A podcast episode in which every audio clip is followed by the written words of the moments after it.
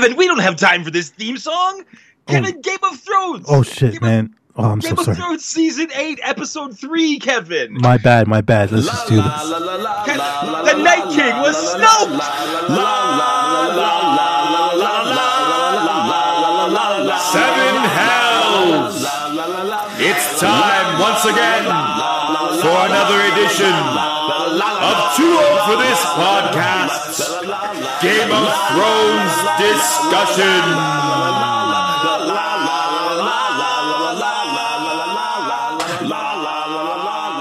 Let's just jump right into this then, brother. Welcome to Too Old for This podcast, episode eleven. We're here to talk about Game of Thrones season eight, episode three. And holy crap, brother! Holy crap! So, Then- yeah, go on, go on. The the Night King got snoked, Yeah. but is episode three the last Jedi of Game of Thrones? The fans are divided. the fans are divided. it's so but how funny. divided are they? It's so funny that you say that because I was thinking the exact same thing after look- watching reviews of other people talking about it. half of the internet is thinking the exact same thing. A lot of people are pushing this narrative that Yeah. this episode has broken the fandom for good. Yeah. Uh, As as a Game of Thrones fan, I remember Ned Stark. I remember the Red Wedding. I remember that this show. Uh, sets us up with big expectations and then rips them out from under us. That's what Game of Thrones does. That's what we love. Right. Uh, d- am I sorry that all? You know what?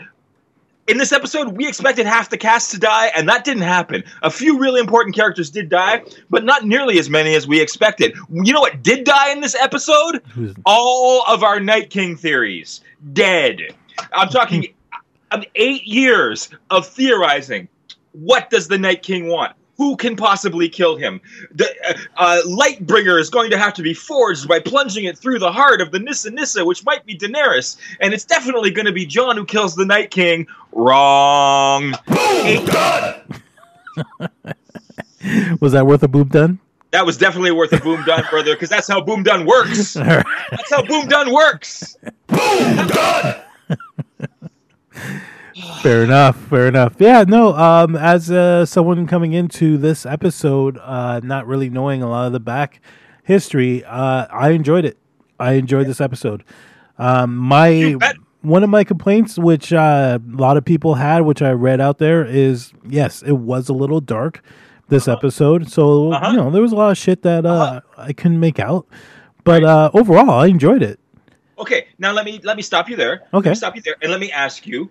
Um, first of all, I mean, you're a smart guy. As everybody out there is smart. I don't want to insult everybody's intelligence by saying this, but I'm going to point it out anyway. Right. This episode is this episode is the Long Night, right? Yes. This episode is, is about a battle that takes place in the middle During of the night Yes, of course. and and in the middle of a blizzard. Yeah. So they they like it is quintessential to the storyline. It is very it is very key to the telling of this uh, event to to let you know that your heroes in this fight can't fucking see. Right. Okay. Uh, so so you uh, you get that impression directly because they show you what your heroes are seeing and they can't fucking see and they are terrified and they are tense and they are about to die and that's how you are supposed to feel as the viewer and you know what i think it worked too well okay. I think I think that um, they did their job too. The music in this episode, first of all, the score Mhm. was was um, it was it was unlike most of any other uh, scores in the entire season in the entire series. Okay. Uh, it was pretty similar to another another episode that this same director directed. Um, which uh, man, I forget the uh, the title of it now, but it's the one where Cersei blows up this the the Sept of Baelor. Um, but but the music was just like a lot of times it wasn't music; it was just one note playing and it rising up slowly, and then dropping and rising up again, and then dropping and rising up again, like a corkscrew, keeps going up and up, and keeps making you more and more tense and more and more tense. Mhm. And people people got tense, and people were like, "Oh my god, I can't see! I want to see!" And just like the characters in the show were thinking, and they people didn't get that that that the show was just affecting them the way it intended to, but probably too well. There's also an issue with people's TV settings. You know, people have probably heard this by now or seen these articles online that uh, you know TVs today. Uh, they they come with these settings that auto adjust Yeah. and uh, and they uh, they have algorithms that like the the, the TV is sitting there, uh, changing your settings on you, trying to give you what it thinks is the best image, uh, because it's it's it's it's trying these settings are created for people to watch like regular television. Yeah. these settings aren't these settings aren't created for people to watch the most expensive highest budget most cinematic episode of television ever created. Like this was the most ambitious most epic episode of television ever made. Hands down. Nobody can tell me differently. There's and probably to me maybe the most important uh, socially uh, the most important moment on television that I can remember in a long, long, long time. This is like to me. This reminded me the way culturally it affected everybody. Everybody was in the conversation. It Hmm. reminded me of the, the Charles and Diana wedding. It reminded me of the O.J. Simpson car chase.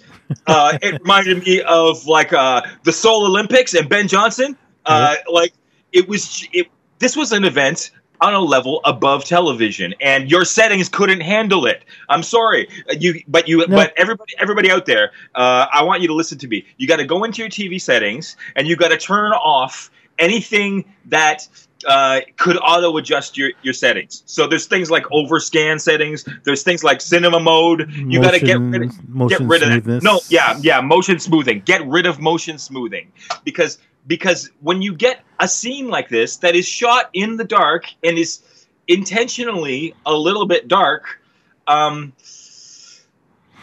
these TVs these TVs can't handle those as well. Right. Uh, so it, you know, It's definitely different than sitting in a cinema. That's for sure. yeah. When it comes It's- to yeah, it- it's a modern problem, right? Because Yeah. because like never before have we had television on this level, like made with with this uh, massive kind of production value, right. and um, and now we're running into uh, like this this wall of our technology is not is not designed.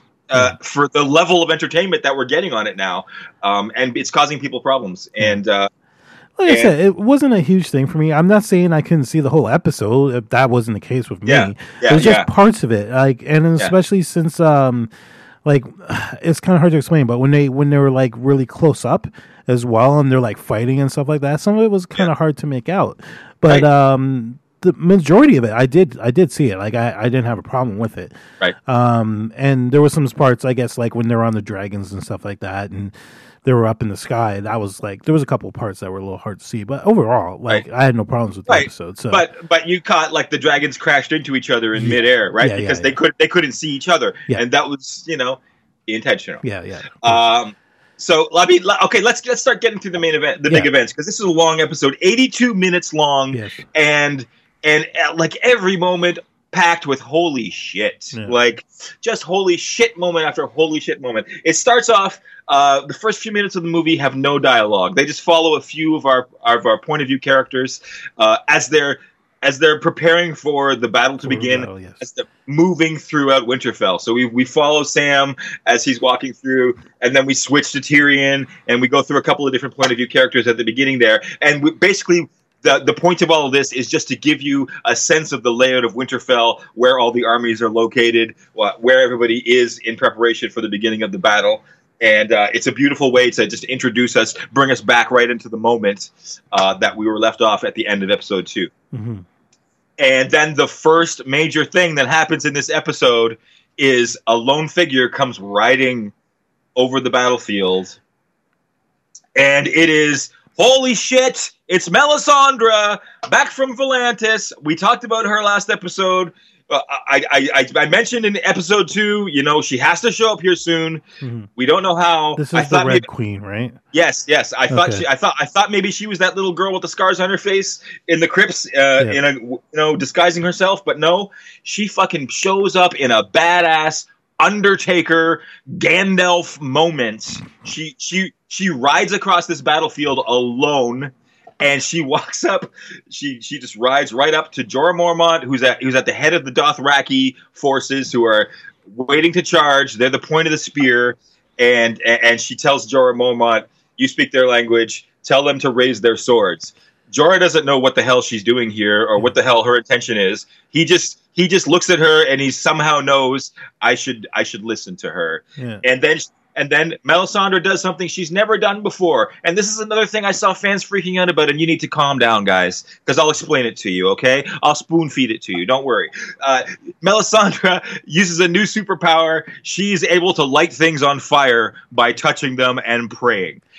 Right. And, she, and we have this fantastically gorgeous cinematic moment where Melisandre lights uh, a Dothraki sword on fire, and then one by one, every go yeah. Dothraki soldier, all their swords light on fire, and we get this sweeping shot as we watch this fire spread across and around Winterfell, Yeah. and it's it's so fantastic. It's such a oh my god. Like Melisandre just just showed up and just faced everybody. hmm Uh, Yeah, no, And, that was uh, a really cool moment. Fantastic. Actually, yeah, I thought that was visually it was it was uh, And nice, then- yeah. and then we get the Dothraki. They, they just charge, right? They they they decide they're going to try to draw out the enemy into the battle, break their advancing line by by doing a charge at the by doing a charge right at the beginning. If Yeah. they're fighting a, they were fighting a normal army, a human army, this is a pretty common tactic. Uh, so I've heard now I've become an expert on battlefield tactics from all of my Game of Thrones uh, YouTube videos that I've been digesting. All right. Um, but uh, you know what? The, the, when when the Dothrakis uh, get to the dead, we don't get a good shot of the dead, but we do get a shot of the Dothrakis' faces. And when they get there, they look up, right? Because the the the army of the dead is not it's not um, an army on the ground on on foot. It's not soldiers marching at them. It's a rolling tidal wave of living corpses with swords Mhm. and and they're just consumed. And the beauty of the way this was filmed we get jon we get jon and dany's perspective from a nearby mountain where they're overlooking the battlefield and we watch this army of flaming swords swords which are just tiny dots in the dark distance to jon and dany. Mhm. and we watch we watch them advance across the battlefield from their point of view. Then we come back to winterfell and we see from the soldiers on the ground point of view, watching the Do- Dothraki disappear into the darkness one by one, and we watch all of their flames get extinguished one by one, Yeah. and we realized the Dothraki just got wiped out in three seconds. The Dothraki, who were legendary across w- Westeros for being undefeatable on open ground on horseback, the most fearsome warriors you can face on open ground on horseback, got wiped out by the army of the dead in three seconds. Yeah. Also, I should mention, honorable mention, Ghost was in this scene again, but honestly, Ghost has become a joke. He's just there because the fans were complaining he's not there anymore, and he does nothing. They only put him on the screen to say, look, he was on the screen. we don't see what happens to him after he charges into the battle with the Dothraki. We assume he's alive because if he was dead, they probably would have showed it on screen. Mhm. That's the uh, wolf, right? Yes, that's Jon Snow's wolf. Right. Okay. And you know, I have a big problem with what they've done with Jon Snow's wolf. They never show him. The CGI is too expensive. They Hmm. say the dragons are actually easier to do than the wolves. Wow. Um, that's fine, but once again, yeah, I hate it when Game of Thrones gives me limitations. Okay, you're the you are the most expensive, you are the most ambitious television show ever made. Don't give me limitations. Don't give me excuses. Give me Ghost, but whatever. That's neither here nor there.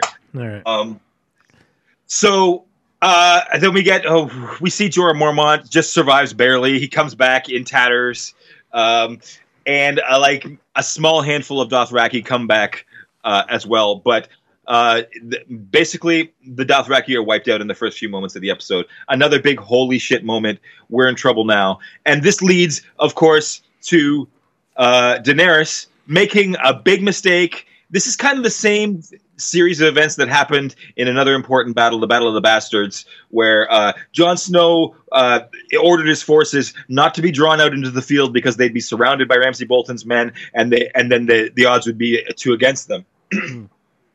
Ramsay Bolton played it, played Jon like a fiddle. He uh, he sent his little brother Rickon out into the middle of the battlefield and started shooting arrows at him. He forced Jon to run out into the battlefield to rescue his brother. All of Jon's forces followed Jon into the battlefield to protect him. So Ramsay Bolton tricked Jon into giving up his battle tactics, and this and the same thing happened uh, in this battle when Daenerys watched all of her Dothraki get wiped out in in uh, just a few seconds, like we just said, Mm-hmm. she could not hold herself back anymore. The plan was not to run in yet. The plan was to wait for the Night King. She couldn't do it. She jumps on the back of Drogon and she flies off into battle. Jon has to jump on the back of Rhaegal and fly off to follow her because, of course, he's got to, you know, protect her. Right. Um, uh, so tactically, uh, this could have been a mistake.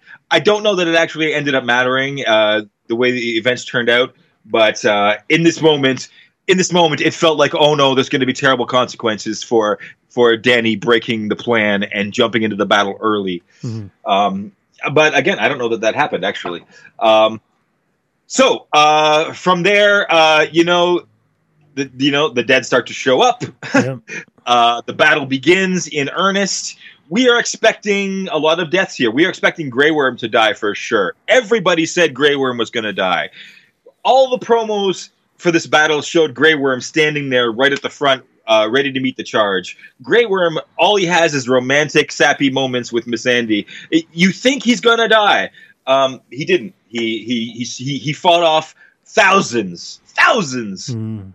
of of whites uh, by himself, as did a bunch of our other heroes who we all thought might die too.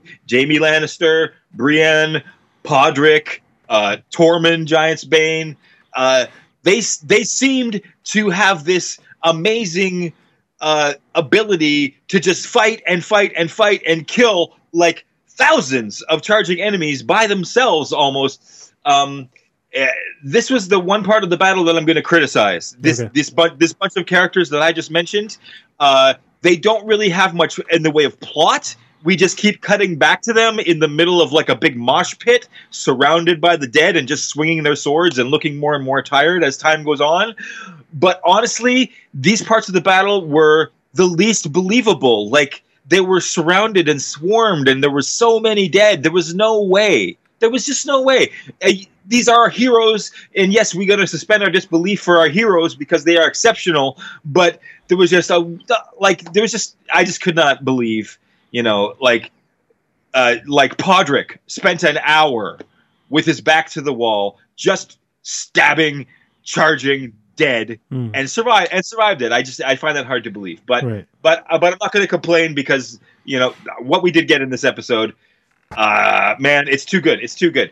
Um, uh, a, a huge moment that comes up pretty pretty soon in the episode. I don't know if I'm if I'm getting things out of order or not, but um, is Lyanna Mormont, uh, the little bear, uh, Jorah Mormont's niece, the uh, the Lord of Bear Island.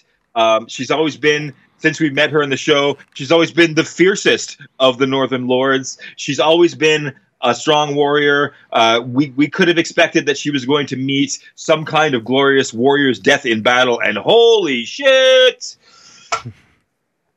Uh, I, I was not expecting the undead giant. Uh, that was such a treat Yep. uh, th- like they do giants so well on Game of Thrones. Every time they have had giants on Game of Thrones, it has elevated the episode. Uh, I think to a cinematic level that that I just really just love. And uh, and and this giant and the fight with Lyanna Mormont, uh, Lyanna Mormont, her her her brutal but but brave, glorious death and her slaying of the undead giant. Just an epic, epic Game of Thrones moment that nobody's ever going to forget. Yeah. People are going to be talking about it forever. And uh, I, I I started clapping at, at that point Okay. in my living room. Yeah, Uh, I thought that was cool too when she stabbed him in the eye. Yeah. Uh, yeah, what a great character. We knew her only for a short time, Mhm. but she she was always so entertaining, and uh, she went out like a boss. That's for sure. Yeah. Uh, I, just absolutely love that scene. hmm Um, and and what else did we get? Uh, we we got a lot of Arya in this episode, Yeah. and um, you know that becomes apparent why.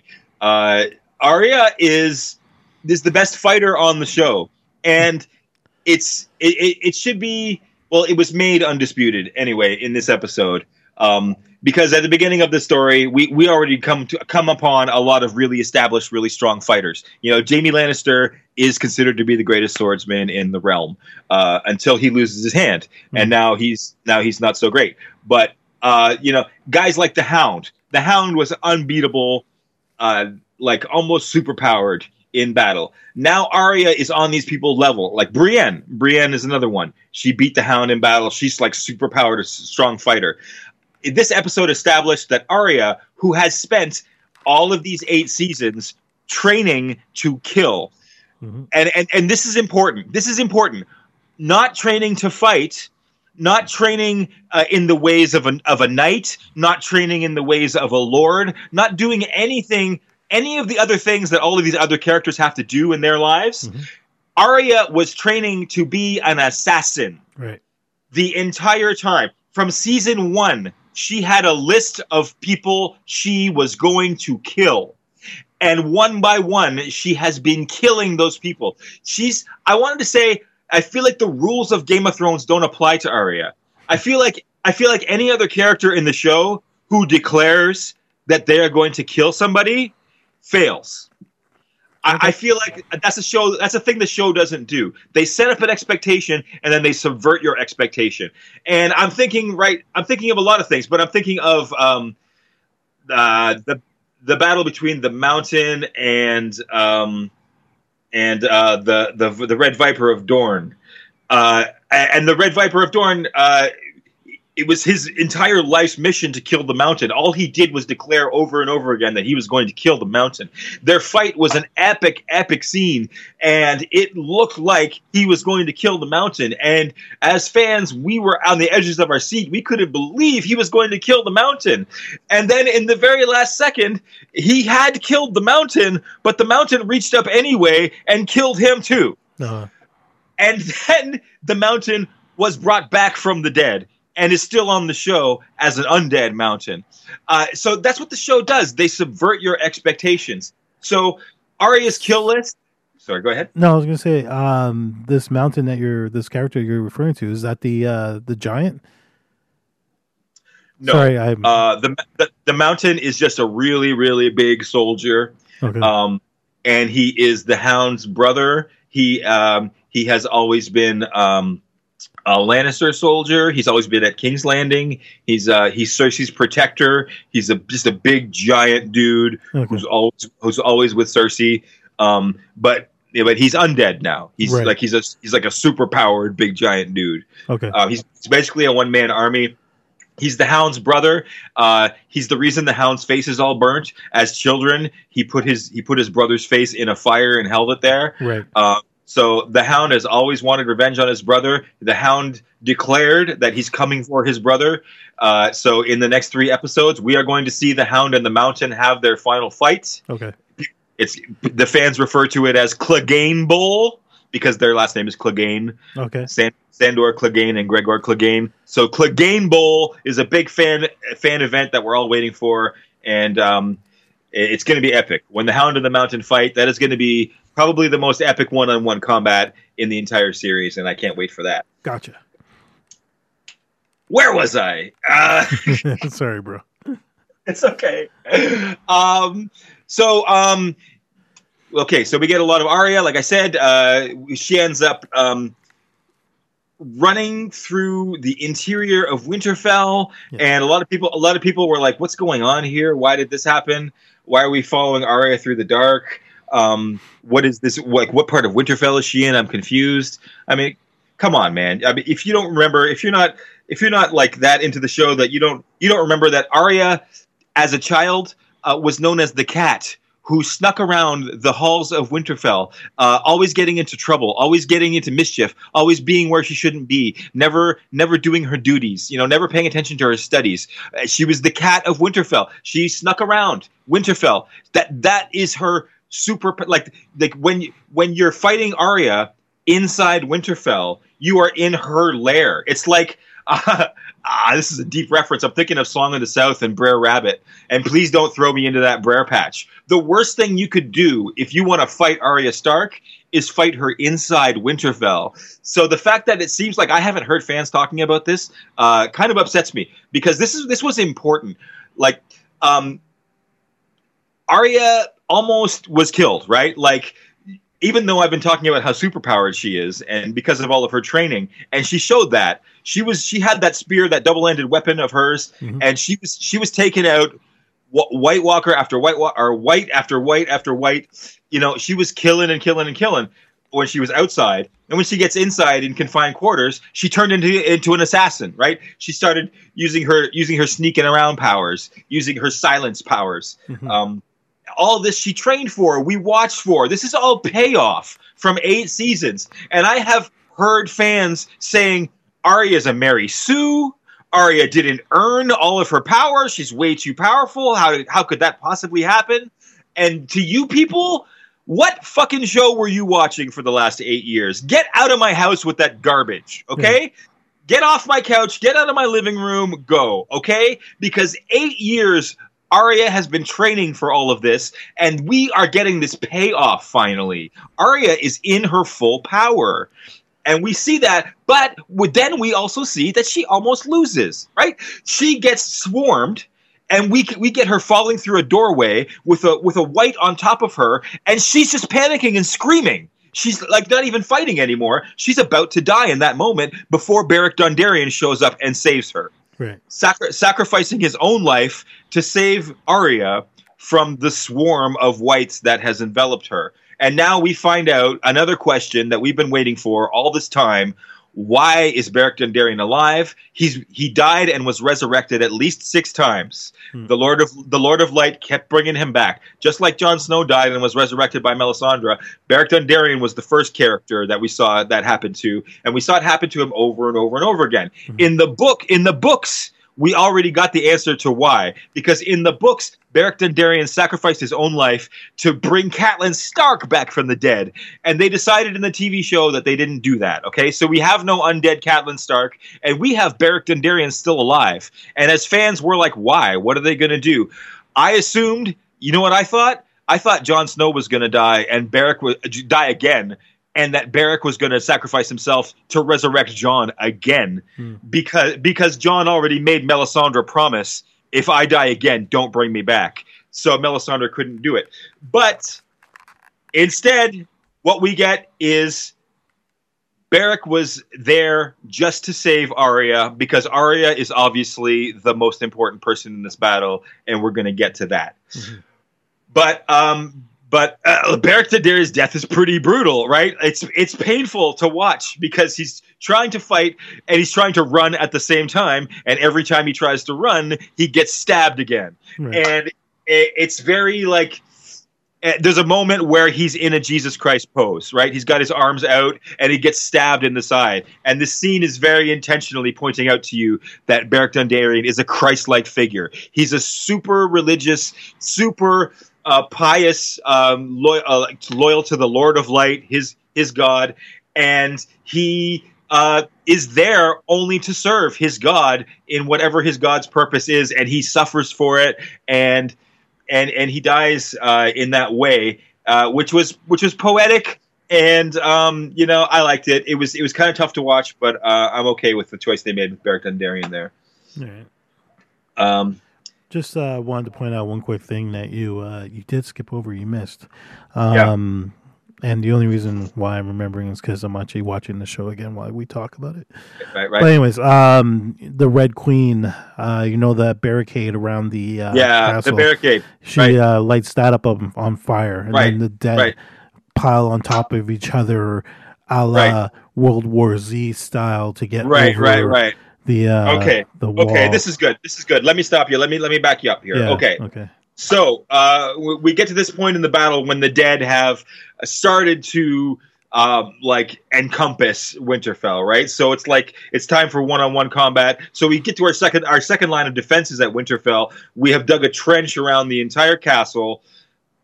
We filled it with wood and spikes, and our plan is to light it on fire Yeah. with with flaming arrows for a fire barrier because the dead the dead uh, are killed by fire. Yeah. So uh, the flaming arrows don't work because we saw the dead call in the super bad storm, and the super bad storm keeps blowing out the flaming arrows, and they will not light. The trench will not light. So the dead are advancing, and their defenses are not in place. So they start to panic. Uh, oh, wait a minute. The red woman just showed us she can light things on fire by praying. So then we have this awesome second badass red woman as Gandalf scene yeah. where and, and and this is this this is really Grey Worm's big moment in the show too, where we show you know his fierce Dothraki defending Melisandre, giving her space on this cr- this crazy chaotic battlefield to just walk out to the barricade and put her hand on it and stand there and pray until it lights on fire. And she has a, a lot of trouble doing this because the, the the storm that they're in the middle of is a magic storm. So it's her magic fighting against the Night King's magic in this moment. This storm is preventing her from lighting this fire, and she looks shook. She looks like I don't think I'm going to get here. I don't think I'm going to get this lit, and the dead are about to show up and, and engulf them all. Right.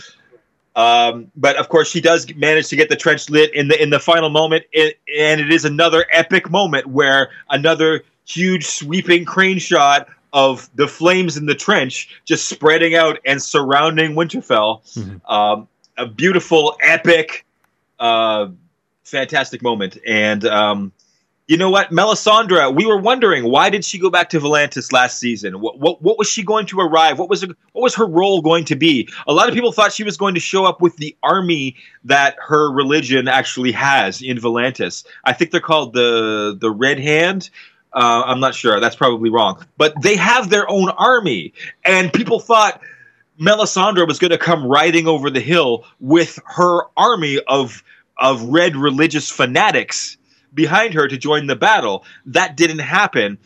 Uh, and then people complained, well, wait a minute, where did she get this superpower? We never saw her use that before. That's awfully convenient. But come on, guys, put two and two together. We were wondering why she went back to Volantis. Then she showed up by herself. We're still wondering why she went back to Volantis. Then she showed us, okay? She went back to learn this new superpower. Right. That's that's the reason she went back to Volantis. And That sh- she foresaw all of these events. She knew exactly how this battle was going to go. She especially knew what Arya's role was going to be, and that's why she's here. And uh, you know, round of applause for Melisandre actually, because like what a beautiful, um, what a beautiful role she played in this episode, and, and how cinematic and epic was it. Hmm. Um, uh, it was just great. It was just great. Uh, so there. what have I missed? Uh, so then we got a lot of drama down in the crypts. Um, I think the most important characters down there, uh, well, the ones that they used the most were were Tyrion and Sansa. I think this this whole crypt thing was really. Um, uh, kind of uh, setting the groundwork for what's going to happen in the next three episodes. I, I, a lot of people have been saying, and I, I haven't bought into it, but a lot of fans have been saying that they expect Tyrion is going to betray Daenerys uh, before this season is over. And I've been like, no way, there's no possible way that is going to happen. I don't believe it. I refuse to believe it until this episode Hmm. because I was not expecting the showrunners to put Tyrion and Sansa back together. Right. And the way they did it, you can clearly tell that they are bonded now. Uh, and and that perhaps Tyrion is even falling in love with Sansa. So the conflict that is being set up between Daenerys and Sansa, I do believe it is quite possible now that Tyrion will choose Sansa and betray Daenerys. We shall see. Right. Uh, I don't want to get into predictions for the next three episodes. I feel like,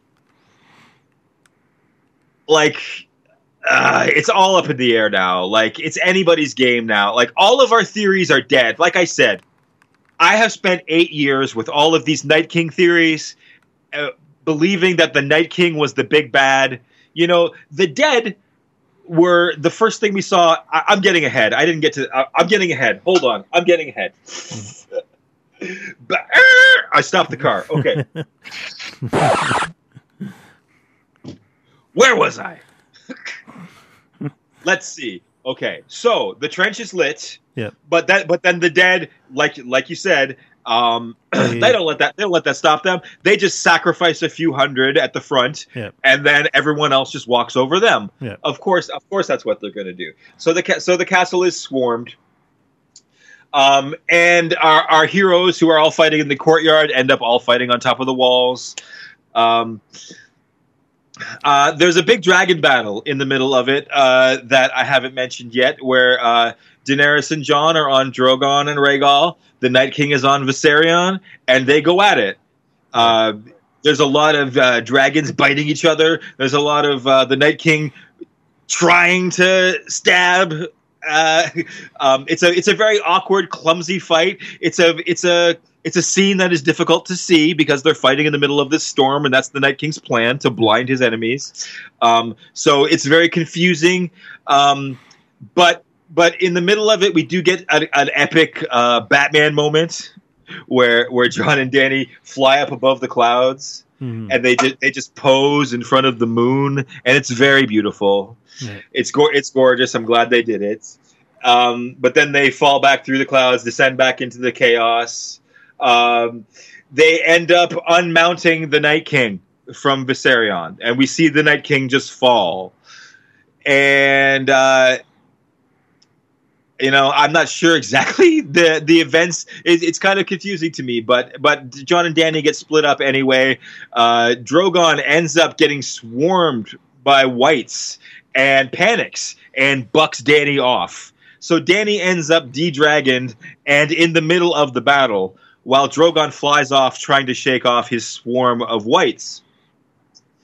Um, we think Dany might be in, in grave danger at this moment, but of course, longtime fans know what is about to happen, and what does happen, Jorah Mormont shows up and saves his queen, Right. and and, he, and now we get the beginning of another epic, epic, uh, beautiful moment for fans, which is Jorah Mormont getting the death that he really deserved and really wanted, uh, serving his queen, saving his queen, being the the noble knight, the protector, the good man, the redeemed man. all he wanted was Daenerys. All he wanted was to serve her and protect her and win her love. Mhm. And and um, he, you know, he had a lot of shame in his life. He had a lot of regret, and uh, he had a lot of moments where it seemed like where uh, he was going to go out in a desperate, sad way. But that's not what he got. What he got was a heroic, honorable knight's death. Right. Uh, well, a very sad moment for fans. Uh, a very touching moment. Uh, watching Jorah die in Daenerys' arms. Um, uh, it, it reminded me of the death of Tony Stark in that uh, he, he Oh. tried he tried to speak a little bit and, and did. Oh, I'm sorry. Did I spoil? did I spoil Endgame? yeah. We got to finish our Endgame wrong. review. yeah, I was gonna say wrong, wrong episode, buddy. anyway, anyway, um, it was a it was a really touching it was a really touching moment. The death of Jorah Mormont. Uh, you know, you know, clap for him too. Lyanna and Jorah got like got two really fantastic deaths. Uh, it is important to note here: House Mormont is no more. They were the last two. Mm. Now, now there is no more House Mormonts. Uh, uh, you know, a major house of Westeros. Oh, not a major house, but a house uh, of uh, a royal house, I guess. Uh, a regal. Uh, what's the term? What's the word I'm looking for? I'm Uh. Noble. A noble house of Westeros Okay. has been has been wiped out by the dead. So, um, who will be Lord of Bear Island after all this is over? I guess we'll have to wait and see. But I'm hoping it turns out to be Tormund Giantsbane who gets it. Hmm. Um, So, uh, quick question for you. Yeah. Um, do th- okay with the uh, with the walking with the Walking Dead in this in this episode. Um, you mean the whites? the dead, the whites. Okay. The- I didn't know. I didn't know that was actually the term. Yeah. Um, Do the same rules apply as like The Walking Dead and other zombie movies? Like, if they get bitten, do they can they turn?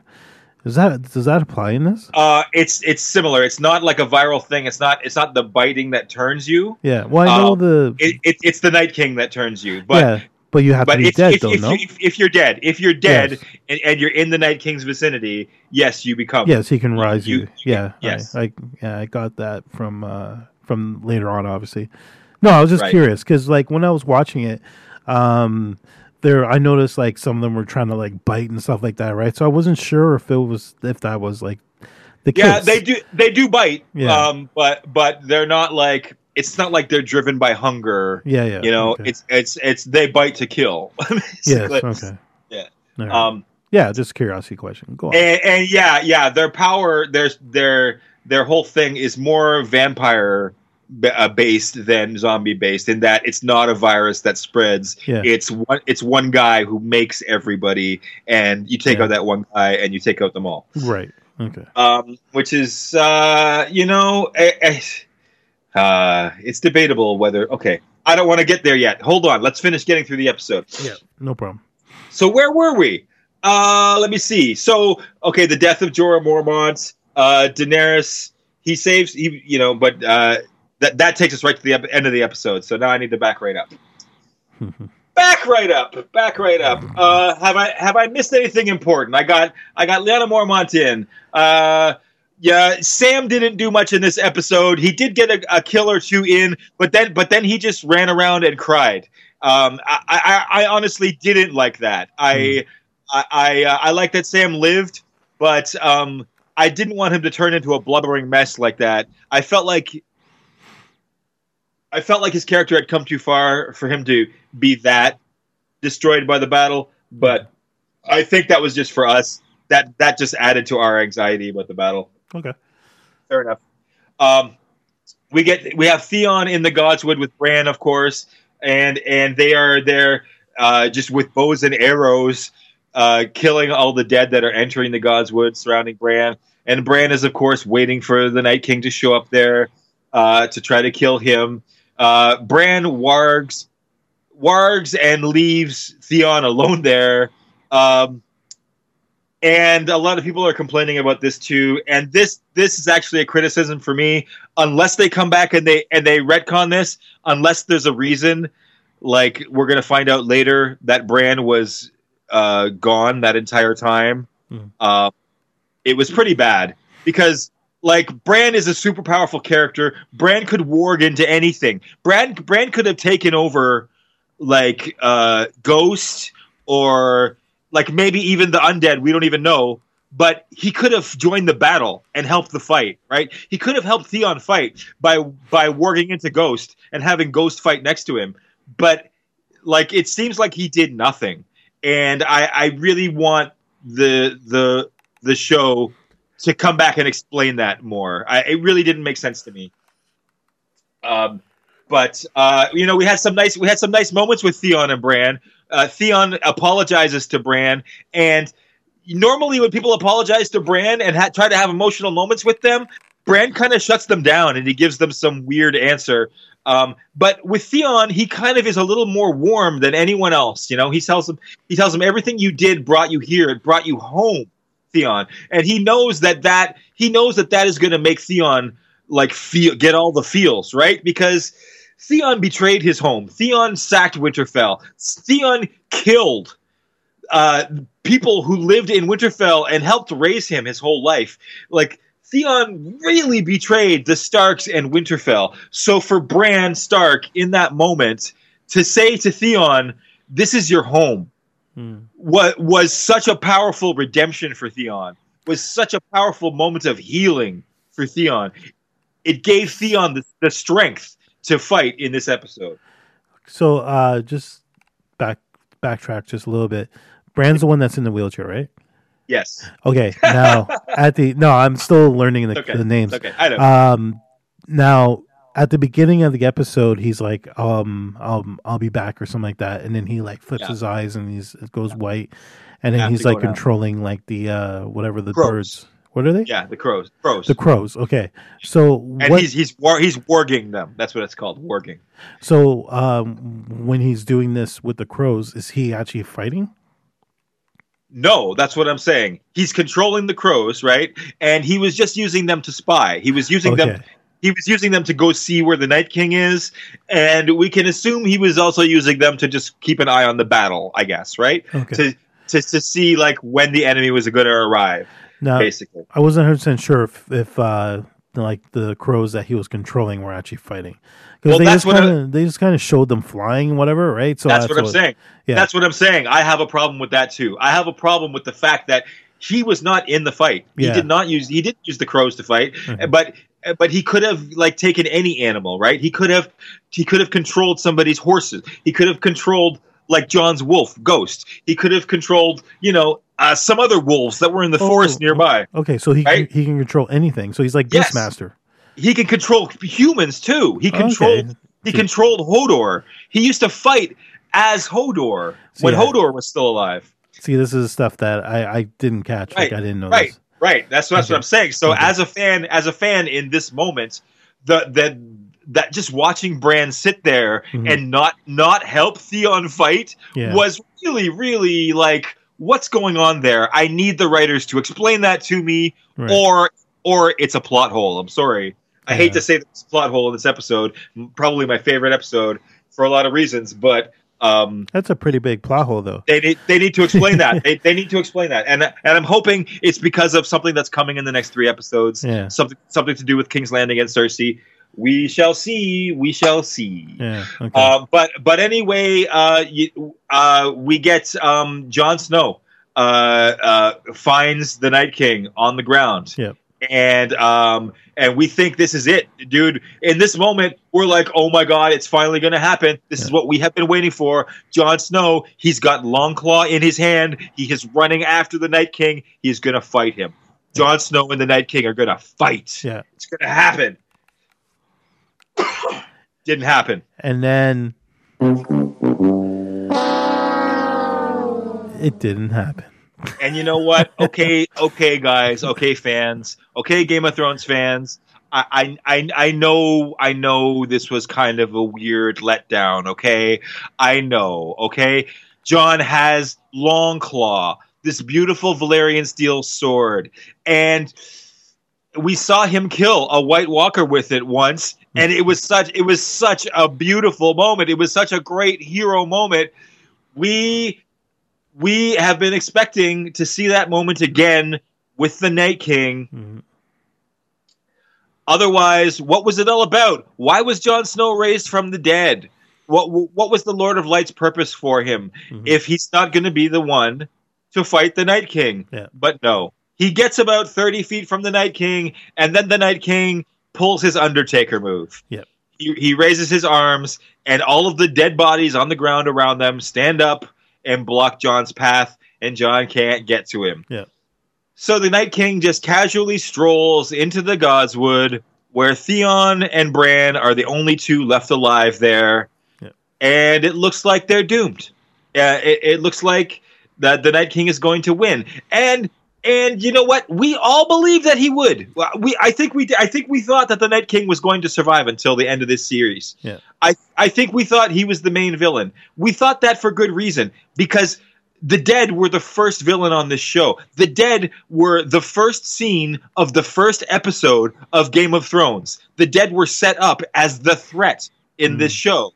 And then after we got that scene, and then the show started showing us its politics and all of these families squabbling for the Iron Throne, that was kind of what what tipped us off as the, to the audience that all of this politics is so silly, right? All of this squabbling for the Iron Throne is supposed to be like ridiculous to us because look at how foolish you all are. The dead are coming, and you all need to join together to defeat them, or you're all going to die because you're foolishly squabbling over this political thing, which doesn't really matter. Now, the showrunners took a big, big. They, they switched it, right? Mhm. they, they they switched it. They're saying now because I mean I mean I haven't gotten to it yet, but but like the next thing that happens after Theon's beautiful death scene, where where Bran gives him his final redemption. Bran, like I said, who's a robot, has no feelings, is never emotional or warm to anybody, mm-hmm. has a beautiful, touching moment with Theon. He gives him a beautiful gift. He says to him, "Theon, thank you. You're a good man."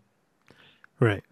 and with a single tear and a single look, we see Theon's character character arc come to a complete perfect close. Okay. Full circle. Theon is finished. And Theon is now free to give himself up in a heroic way, dying for his home, dying for his adopted brother Bran, dying for his adopted father Ned Stark. Really, this all is about Ned Stark. If you think about it, we're back in the Godswood. We're back in Ned Stark's Gods Godswood, in front of Ned Stark's heart tree. And, and and Theon gives himself up, sacrifices his life for all of that in this beautiful moment of redemption, and it's wonderful. Hmm. And then the Night King and Bran face off. And uh, you know, one thing I wanted to talk about that I haven't gotten to yet was uh, Sansa had a line early on in the episode to Tyrion, where Tyrion said, "I want to be out there in the fight. I don't want to hide in the crypts. I should be out there helping. I, will see something that they won't see. I'll, I'll tell them something that they won't think of, and I can make a difference out there." And Sansa says, "No."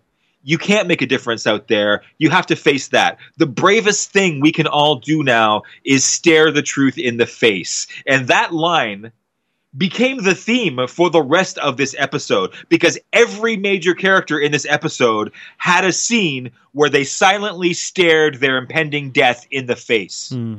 Every character does this in this episode.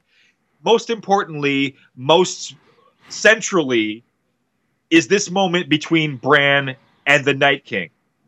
They get up to each other. The Night King stands over Bran, and they just stare at each other. And in this moment, we this is Bran staring into the face of death, right? We expect that this is it. We expect that the Night King is going to win here. Maybe hmm. Bran is going to die here.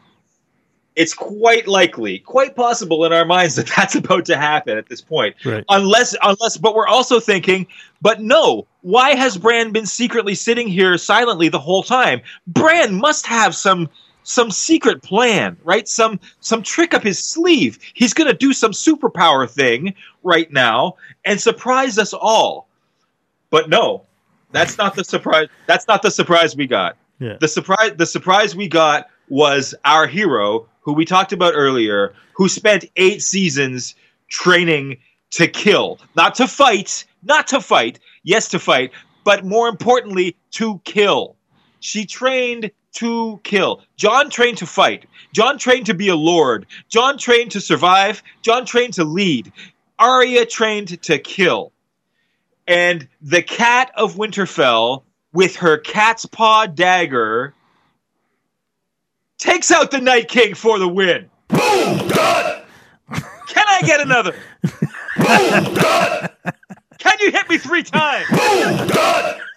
Boom, done, Night King. Boom! Done! Done. Eight years of theories. Boom, done. it's over. It's over, son. Forget Yeah. about forget about Lightbringer. Forget about Nissa Nissa. Forget about Azor Ahai. Forget about being born under the red comet. Forget about all that shit. It's done, son. Done. Mic drop. Arya. Check. Not today, God of Death. Not today. I thought that was a great moment. I, I really, I really dug that it was moment. a it was a fucking fantastic Yeah. moment. No, absolutely. was she that knife drop move. But my, yeah, right? Where else have we seen that? Where else have we seen that that? was Kev? in, uh, wasn't that in the Last Jedi?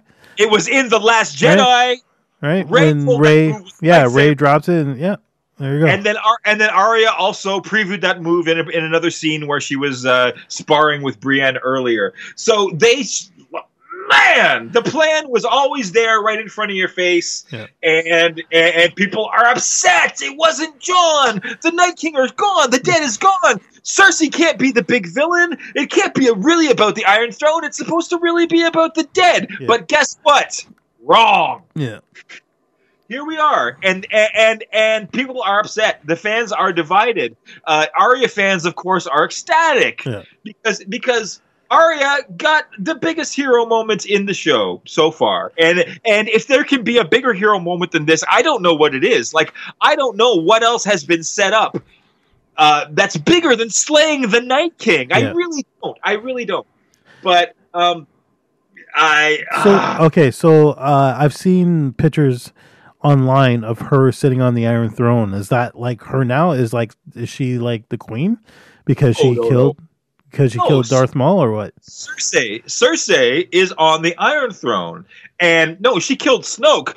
The, the Night King got snoked, motherfucker. Yeah, okay. Snoked hard. Yeah, yeah. right? Like, like, like, like the same way that people were like, "What the hell? Snoke can't die yet. Snoke is the big villain of the show." That's exactly, Yeah. exactly what fucking happened here. Like go. the Night King got fully snoked. So is is the fandom now fully Last Jedi? He also got Darth Maul. Let's let's face it. yes, Darth yes. Maul died in the first episode. Mm-hmm. and he looks like Darth Maul, so that's why I refer to him as Darth Maul. You think you think he might come back with robot legs in the next episode? that's very possible. Anything can happen in, in Game of Thrones, right? Man, I, I would be so happy if I saw the Night King with robot legs. Uh, shit. I'm gonna I'm gonna get on Photoshop and make that. All right. That's gonna be my meme. That's gonna be my meme for. Uh, it's gonna be. It's gonna say uh, season three, episode six. I'm back, and it's gonna have the Night King with robot legs. Robot legs. There you go. That's fucking awesome. There you go. um. Okay. You know what? Uh, another uh, pretty sweet moment that uh, well you forgot to mention actually. Um, in the I guess it's in the courtyard, whatever. When um, I I can never Khaleesi, um, when she's like the Yes. dragon is down on the ground, whatever, and then the dead start jumping onto the dragon. Yes. And they're like fucking yeah. stabbing it up and shit. Yeah, that, I Yeah, thought that was a really cool moment. Yeah, and Drogon Drogon bucks her right off. Yeah. And and and then. I, I, I thought Drogon was dead. And I, then- I, I, I turned to Melinda in that moment, and I was like, I can't believe they're killing Drogon yeah, right right now in this way. I thought I was watching Drogon die. I was so upset in that moment. and then it And- and- raining dead. Yeah, and, and can I say, like through this whole episode, all of these moments got me. Mhm. Like e- every time one of these characters was in danger, I like I was there. I was in it. I was like, oh my god! I thought Drogon was gonna die. Yeah. I thought Drogon was gonna die. Right. Uh, and um, and and this show, like like the whole thing, just had me sucked right in. Yeah. I was like, I never for a moment did I step back from it and go, "Oh, why are they doing that?" Or, or you know, it was like I was, I was just fully pulled on this journey. You're invested. You're absolutely. Yeah, Yeah, yeah. Okay. Yeah. Um. And uh, uh, I view. I don't know. I lost my train there. yeah. Um, okay, oh, and then uh, I I don't know if there's anything I missed, but but uh, but the episode ends with a beautiful bookend of Melisandre. Um, obviously, uh, her purpose is complete now. We've always been wondering like how she's going to die because she announced her death was coming last last season, Right. and, and and here it is. Like it's it's Melisandre. Like This was this part that I didn't really get, but go ahead. she she was a, an ancient creature right she was hun- hundreds of years old and being kept alive by her magic Yeah. and and here we go here's another character who the lord of light this this this god that that is actually real like in the in the show world he's been demonstrated to be real a real thing many many times over Mm. this this red god the lord of light uh puts characters into the sh- into the game by keeping them alive to serve a purpose for him. Right. He did it with he did it with Beric Dondarrion. It's you know he's done it with Jon Snow, and he's and he's done it with Melisandre for like hundreds of years. In Melisandre's case, it was her entire purpose to see the long night ended, and this moment where it's dawn, the mo- the day after the battle. The sun is rising. The long night is ending in this moment, and in this moment, Melisandre's purpose is finally complete. Mm-hmm. She takes off she takes off her magic necklace, which makes her look young and hot, Yeah. and then we see then we see what she really looks like. She's like a decrepit, hundreds of year old hundreds of years old lady. Um, and now her magic leaves her. Like the red god leaves her. It's Okay. like your purpose is fulfilled, and she dusts. Yeah. She and it's a it's a beautiful moment. Uh, it's silent. You know- it's- Sorry, go ahead. and, and it's played cinematically so beautifully. Uh, it's just it's just a just a fantastic epic cinematic uh, moment. You know what that The- the- uh, scene reminded me of? Almost to a Uh, T. Kill Bill. Kill Bill. The one two death punch. Remember when uh when she, Ah, yeah. when Bill's she death. did it? Yeah. And then he like walks and takes like the two step whatever and then it falls. Oh, oh. Very You know similar to that.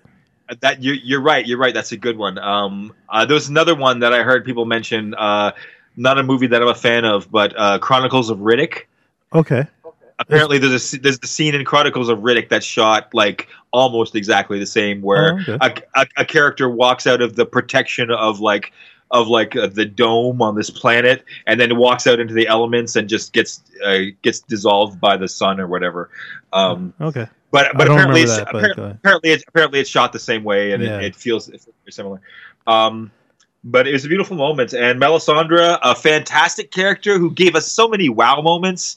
Uh, she gave birth to a demon shadow baby Mm. that that that murdered uh, Renly Baratheon.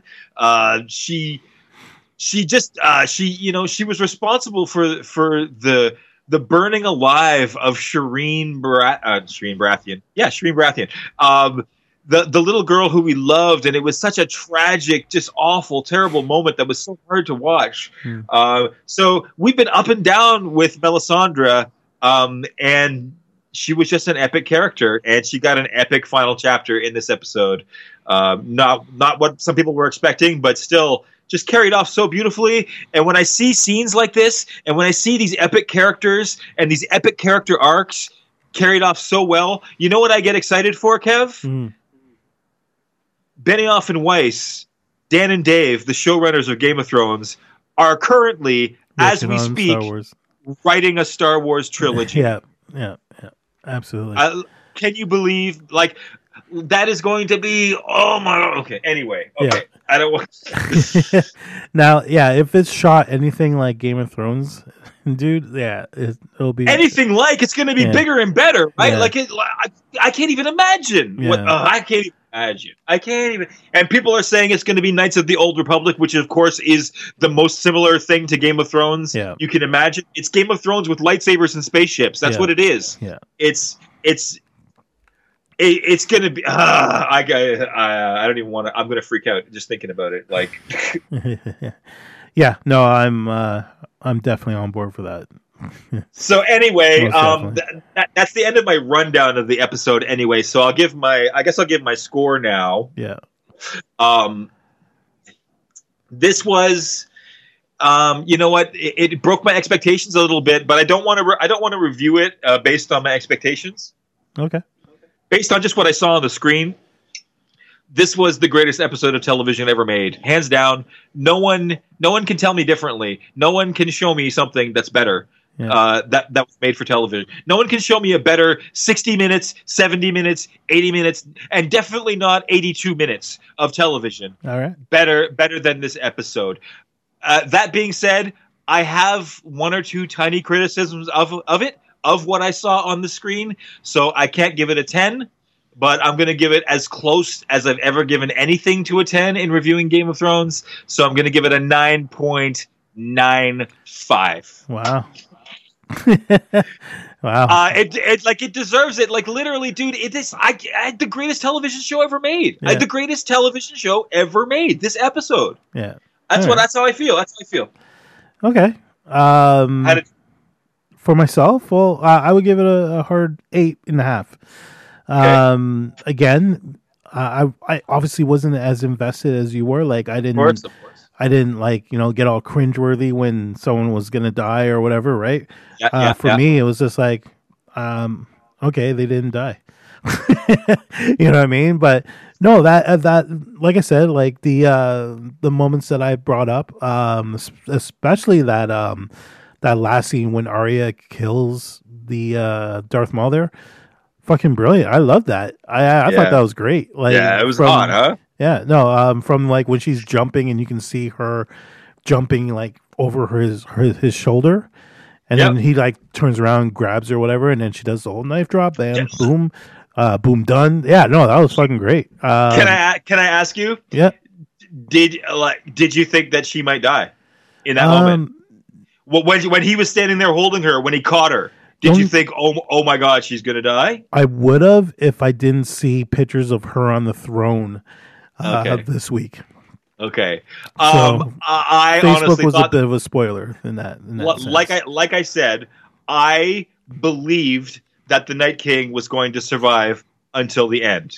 I really did. yeah, no, and that's that was so weird. so yeah. it so in this moment i was just asking myself how is the night king going to get out of this godswood who is going to have to die for this to resolve itself in some way Mhm. where this battle ends and the Night King is not dead, but then our heroes are not all dead too. Like and and in this moment when the Night King caught Arya in midair, I thought to myself, "Oh my god, that's the big twist."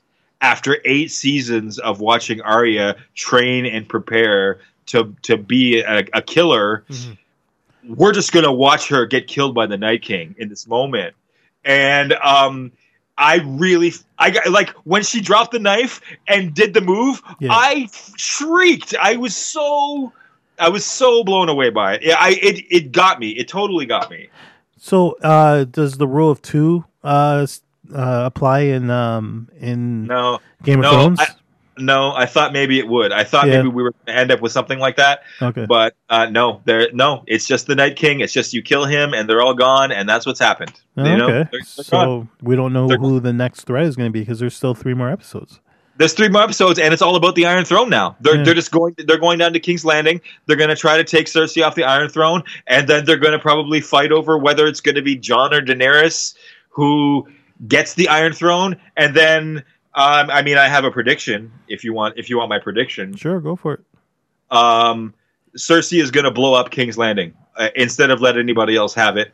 She she has wildfire. She's already shown us that she's willing to blow up King's Landing. She blew up the Sept of Baelor uh, a few seasons ago, and ever since then, she's had her pyromancers make making more wildfire. Wildfire is this like super explosive kind of napalm that they have Okay. in Game of Thrones. It's Right. like a magic. It's almost a magical napalm. Okay. Um, and um, she has people making it, and uh, there's tunnels under all the streets of of King's Landing, and they're going to be all filled with this uh, wildfire. And at the moment that Cersei looks like she might lose the battle, she's going to blow up the whole city. Okay. She's going to she's going to kill everybody. This is my prediction, okay? Like Yeah. I don't know, like this is not a spoiler alert, people. You can you can argue, you can say that it's not going to happen if you want, but this is what I believe. Uh, Cersei's going to blow up all of King's Landing, and everybody who is not in the sky on Dragonback is going to die in one moment okay. and um, and I, I I personally believe that Jon and Daenerys are both going to die, but I mean, I also believed that the Night King was going to survive until the last episode. So, like I said, clean slate now. All Yeah. theories are dead. All theories are dead. All all bets are off. Like Right. what's going to happen here? I have no fucking idea. um, I, I I I I don't know. We'll see. We'll see. We'll find out. All right. Um, but um, as far as the fans are concerned, you know, listen, guys, I understand why some of you are disappointed. I, I really do. I, I, I feel like uh, Benioff and Weiss made a choice here. They made a choice to say that yes, Game of Thrones actually is about Game of Thrones. It's not about we have to turn our back on the Game of Thrones and all come together and overcome the greater threat and learn that our politics have been petty and we should end that system. You know, that's not what it's actually about. What it's actually about is who is going to sit on the Iron Throne. And I, I picture I picture a boardroom somewhere like a year ago. I picture a boardroom in HBO where they were making this decision. Mhm. Who's going to be who's going to be the final villain of the show? Is it going to be Cersei or is it going to be the dead? And I picture like somebody in a suit looking at Dave and Dan and saying this show is Game of Thrones. It's not The Walking Dead. Right. people only people want to know who's going to sit on the throne. Uh, uh, and that's a choice that i think is i don't know. We'll see. We'll see how it goes. We'll see how it goes. Uh, you know maybe i'll love every moment of it and maybe i'll think it was the best thing they ever did. Uh, personally i don't think this is how it's going to go in the books i Mhm. think george i think george martin is going to do much different things Okay. with uh, with the ending of of the books and and and it's it's been different from the books for a long time anyway. There is no Night King in the books. Uh, that that's key. All of your prof- all of our prophecies, and this is what I want to say to fans, if anybody's listening, all of our prophecies about Azor Ahai and Lightbringer and and and our idea that Jon has to be Azor Ahai and he has to fight the Night King with Lightbringer to end the long night. Well, that was never really good logic in the first place because the Night King is not in the books, and the Azor Ahai prophecy is from the books. So the Azor Ahai prophecy only says that the prince who was promised will forge Lightbringer and use it to lead the people and end the long night. It doesn't say he'll use it to slay the Night King. Okay. Uh, so, you know what, fans, uh, calm down. Uh, we're, we've gotten caught up in a whirlwind of books versus TV show, of years and years of theory, and we're suffering from uh, a lot of online manipulation right now. Yeah. A lot of a lot of clickbait headlines are out there trying to make you fight with each other, just like you. Just like they did after the Last Jedi, Yeah. Russian bot, Russian bots are definitely involved. I'm sure of that. I'm I'm absolutely sure of that. yeah. Uh, but um, you know what? We've got three episodes left, maybe four if the rumors that I've heard are true. Nudge, nudge, wink, wink. But um, you know what? Let's hang in. Let's see how it goes. This is still the greatest TV show ever made, hands down. I don't know what could compete with it. Maybe The Mandalorian coming up very soon. there you go. but but um, goddamn, Only goddamn. time will tell on that one. Only time Yeah. will tell. What a weekend we had, Kevin. We had we had we had Endgame, and then we had this, Hmm. and I don't I don't know which one is bigger to tell you the truth, right? Yeah. Like th- this broke the record for for viewership. It had one, 17.8 million viewers, Hmm. and I and you know I know a lot more people saw Endgame than 17.8 million, Yeah. but. But that 17.8 million does not include everybody who pirated it. And I guarantee you, there are 10 times as many people pirating it as they are watching it legitimately or paying Yeah. for. it. Yeah. So that that number is probably 200 million. I don't I, I don't know, I'm guessing, but yeah, yeah. like like these two events happening on the same weekend are killing me, dude. yeah, yeah. No, I feel you, man. like we've only done the first half of our endgame review. We got to do our second half still, and now we finally got this done. What day is it? It's like Wednesday. it's been Wednesday. yeah, like wow, man. We're we're we're we need a bigger podcast. we do. we we most definitely do. Well, uh, yeah, we'll have to uh, get to uh, get together and do that soon. Uh, hopefully this Yeah. weekend, and then Yeah. uh, before uh, before we do our season f- our or sorry our season eight episode four review. Uh, That's right. Next week. That's right. That's right. So, we we got a lot of work to do, and and we're gonna we're gonna work hard at getting it all out there as quickly as we can. Um, so so okay.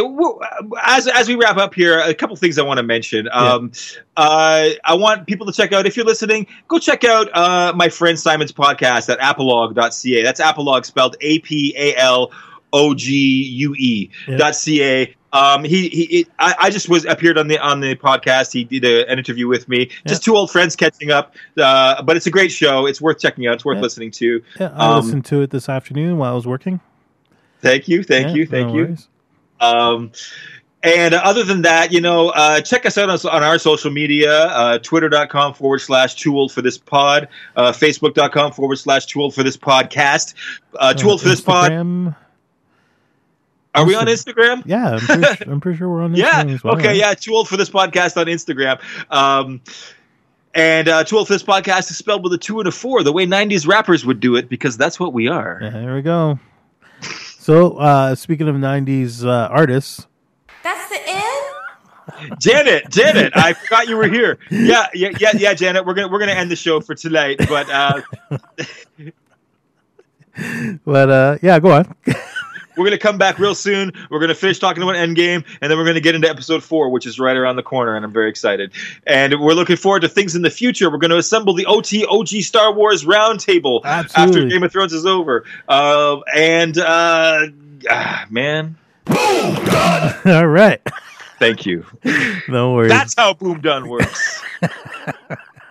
and on that note, Thank you for listening to Too Old for This Podcast, episode 11. My name is Jer, and this My- is my partner Kevin. and I'm Kevin. That Thank- rhymed. There you go.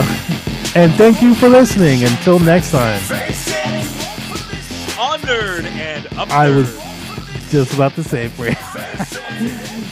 Good night, my brother.